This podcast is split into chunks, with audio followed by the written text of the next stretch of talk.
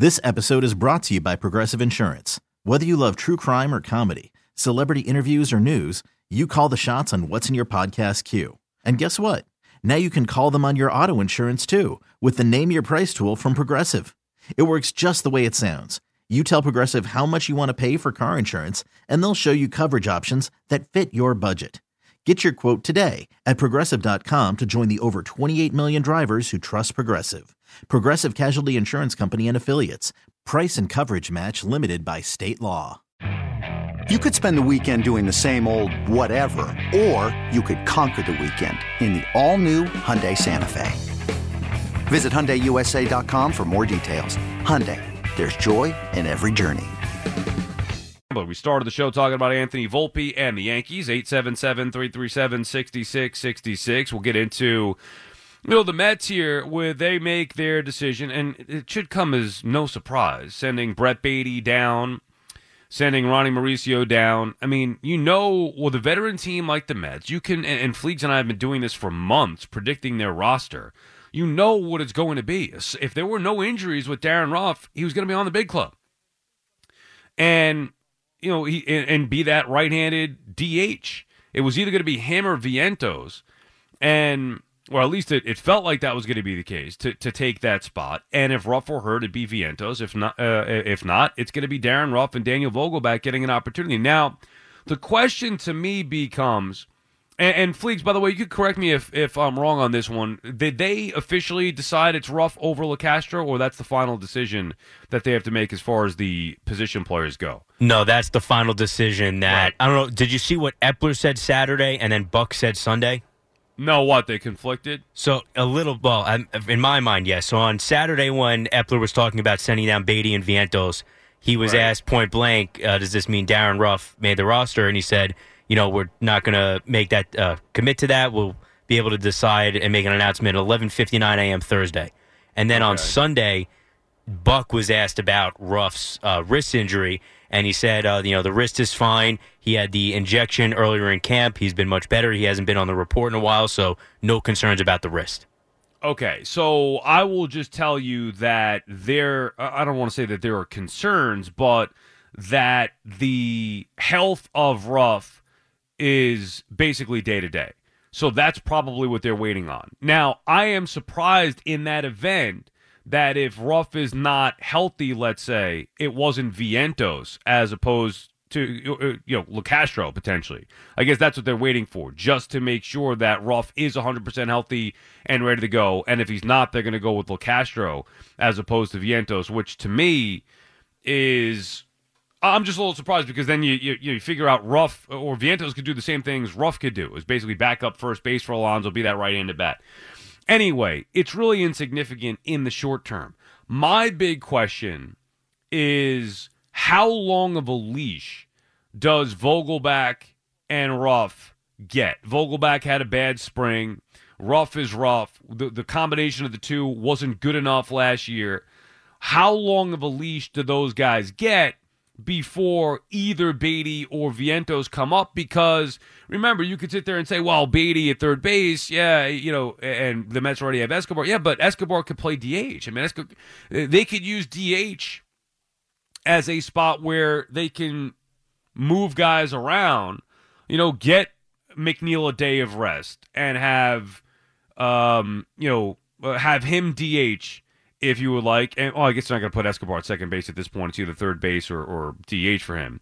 But I mean, look, hell, he wanted to play outfield in uh, WBC. Why not move him around a little bit? But whatever, use that DH spot as a spot where you could give guys a rest. Whether you want Baty to do it, whether you want Escobar to do it, but if you want to have those two guys in the lineup at the same time, you can conceivably do that. And Escobar at DH is to me better than Ruf and Vogelbach if Baty is the everyday third baseman.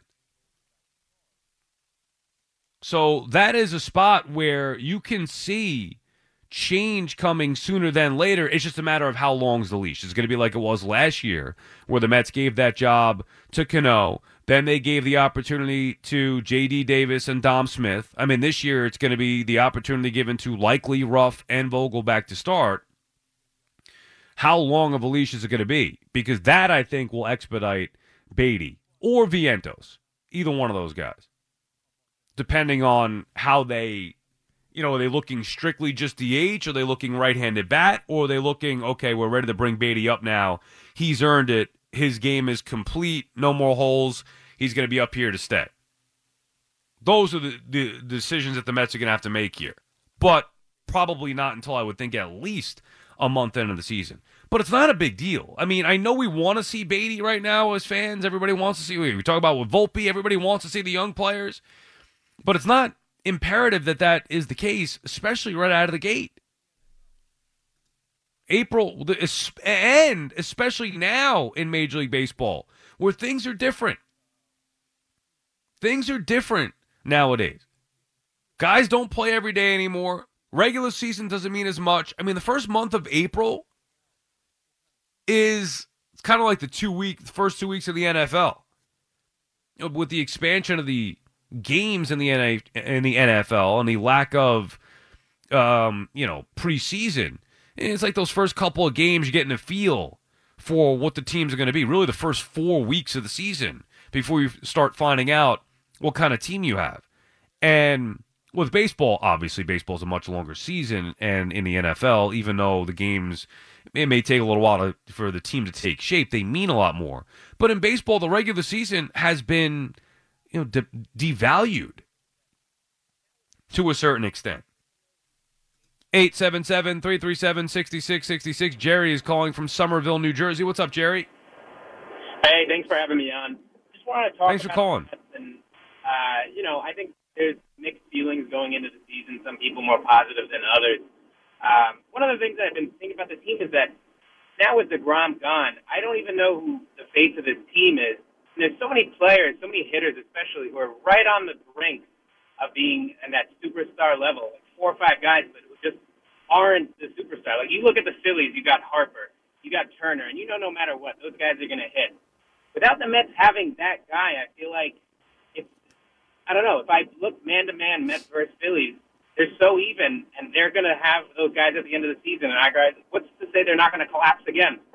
I actually don't think they're even. Two two things. Number one, the Mets didn't really collapse last year. They won 101 games, so it's not like they collapsed. They tied the Braves, ended up losing the division on a tiebreaker. I, I know what you're saying, but I hate when people refer to it, and they did all last year as a collapse. Number two, I agree with you. As a matter of fact, I think the Phillies are better. I mean, you look at the Phillies lineup on paper, it's significantly better than the Mets. But the Mets are built, were supposed to be built in the starting rotation and the bullpen. And with losing Edwin Diaz for the year, the Mets take a hit there. I mean, there's no way to sugarcoat that. They take a major hit because that was an advantage that they had over both Atlanta and Philadelphia was Edwin Diaz, and now he's gone. Yeah, I I just think that you've taken Scherzer and then doubled it and now it's going to be end of September, just like last year. And I know Bassitt, you know, wasn't the same as last year, and we got rid of him. Hopefully, Senga could be good at the end of the year, but I don't have that faith that it's going to be end of September in a tight race with Philly in Atlanta, and we're going to come out on top. It's just uh, I don't I don't have the good feelings going into this season. Well, I mean, uh, I, I, get. Thank you for the call, Jerry. Appreciate checking in. I, I can't say that I blame you although it is hard to take off of a year where they won 101 games and made the postseason. But there is something.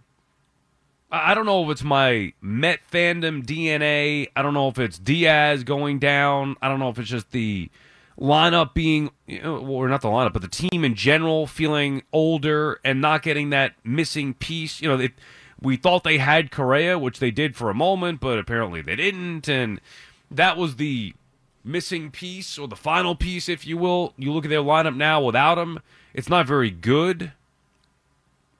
Top to bottom, it's okay. But when you look at it in comparison to the Phillies, I don't think it holds, or even Atlanta. Those teams could mash.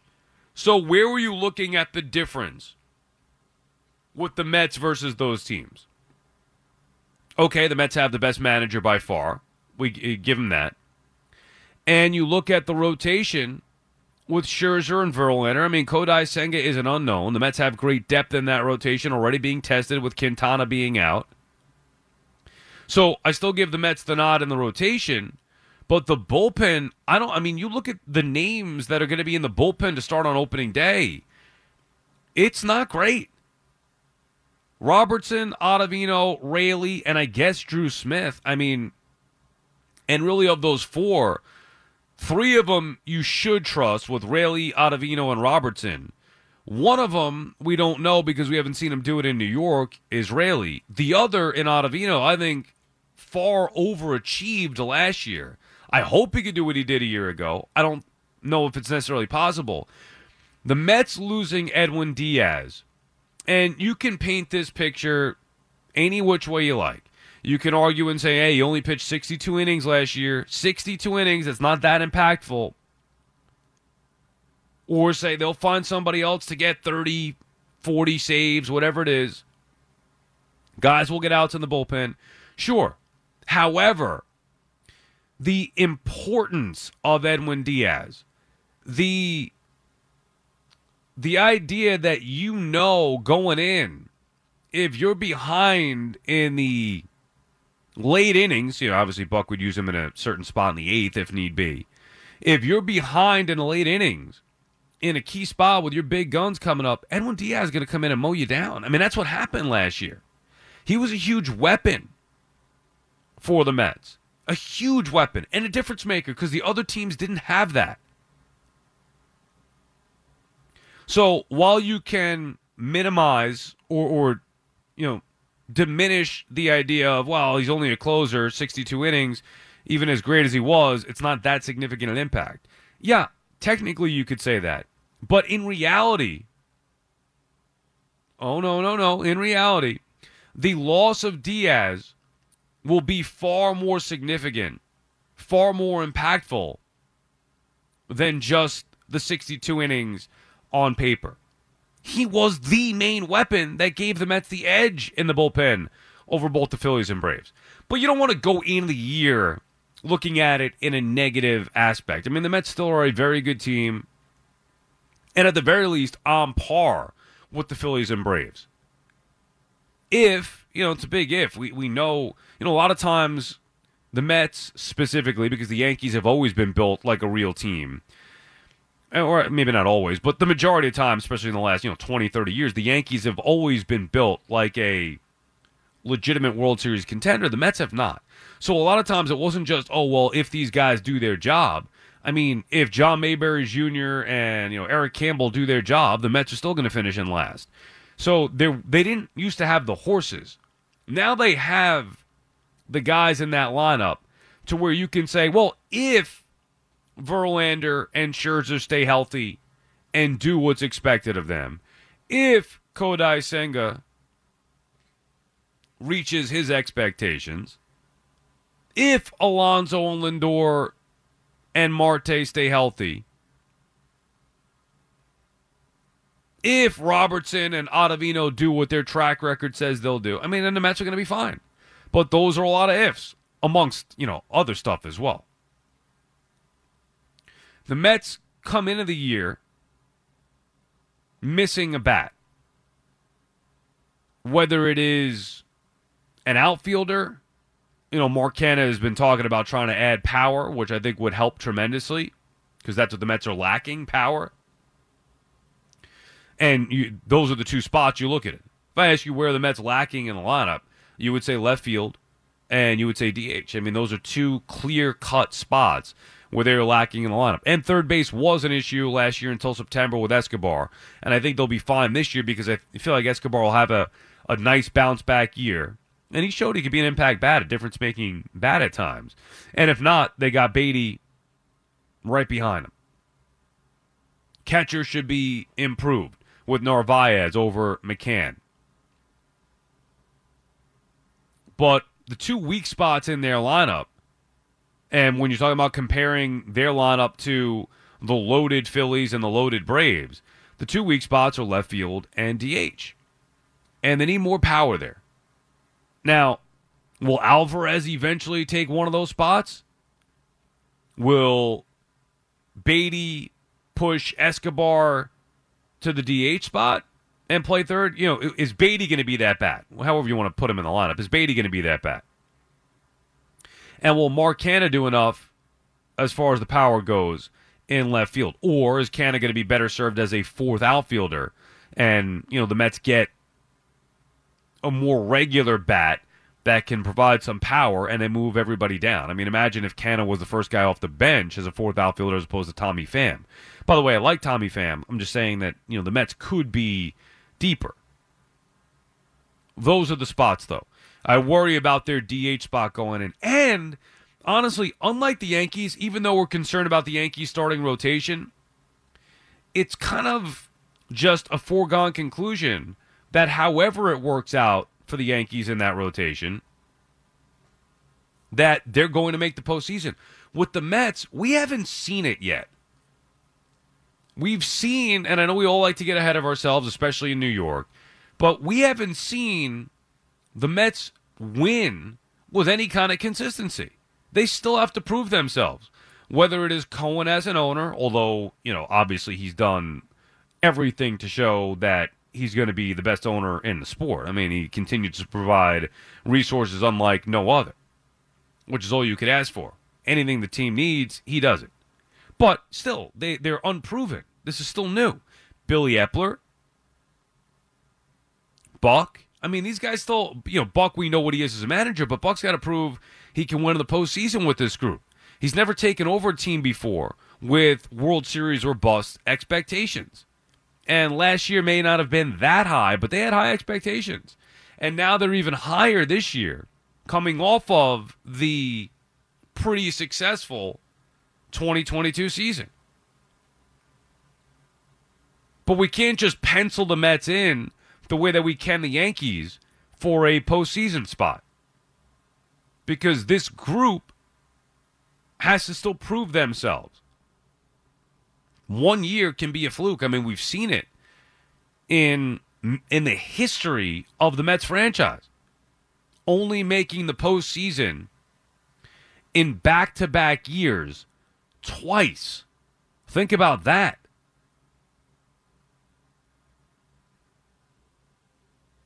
I mean, isn't that remarkable? 99 and 2000, and then 2015 and 2016. Two times in their history did they make the postseason in consecutive years. So they're looking to make some history this year by accomplishing that for the third time in franchise history. So until we get to a point, that's not going to, you know, and I know players are going to change with the age of Verlander and Scherzer over the next couple of years, but the franchise should remain the same as far as having Steve Cohen as the owner and Billy Eppler, who I like as the general manager. You know, maybe Buck, is, uh, you know, is not here for the next you know ten years or so. I don't know how long Buck's got, but some things will change, but the expectations will not. They will be raised now for the Mets, but can they live up to it? I mean, this is not something we're going to learn in just a year or two. They've got to make the postseason two years in a row, three years in a row, four out of five years. I mean, you're allowed a bad year in there, but this is where now we're at with this Mets team. No more windows. No more, oh, this is their window. No, much like the Yankees, you know, their their windows every year. Or that should be the expectation. Unlike the Yankees, the Mets haven't proven that they could get to the postseason every year. This episode is brought to you by Progressive Insurance. Whether you love true crime or comedy, celebrity interviews or news, you call the shots on what's in your podcast queue. And guess what? Now you can call them on your auto insurance too with the Name Your Price tool from Progressive. It works just the way it sounds. You tell Progressive how much you want to pay for car insurance, and they'll show you coverage options that fit your budget. Get your quote today at progressive.com to join the over 28 million drivers who trust Progressive. Progressive Casualty Insurance Company and Affiliates. Price and coverage match limited by state law. TuneIn is the audio platform with something for everyone. News. In order to secure convictions in a court of law, it is essential that we conclusively. Sports. Got clock at four. Doncic. The step back three. You bet. Music. You set my world on fire. Yes, and even podcasts. Whatever you love, hear it right here on TuneIn. Go to tunein.com or download the TuneIn app to start listening. Okay, picture this. It's Friday afternoon when a thought hits you. I can waste another weekend doing the same old whatever, or I can conquer it. I can hop into my all-new Hyundai Santa Fe and hit the road. Any road. The steeper the better. Because my all-new Santa Fe is available with H-Track all-wheel drive so I can hit the trail without a worry in the world. Heck, with three rows and best-in-class rear cargo space, I can pack the whole family in with all our gear. We've got available dual wireless charging for our phones so we'll never lose touch with civilization and we won't lose touch with the primordial power of Mother Earth. So which is it? Waste the weekend or do something a little more epic? And conquer it in the all-new Hyundai Santa Fe. Visit HyundaiUSA.com or call 562 for more details. Hyundai, there's joy in every journey.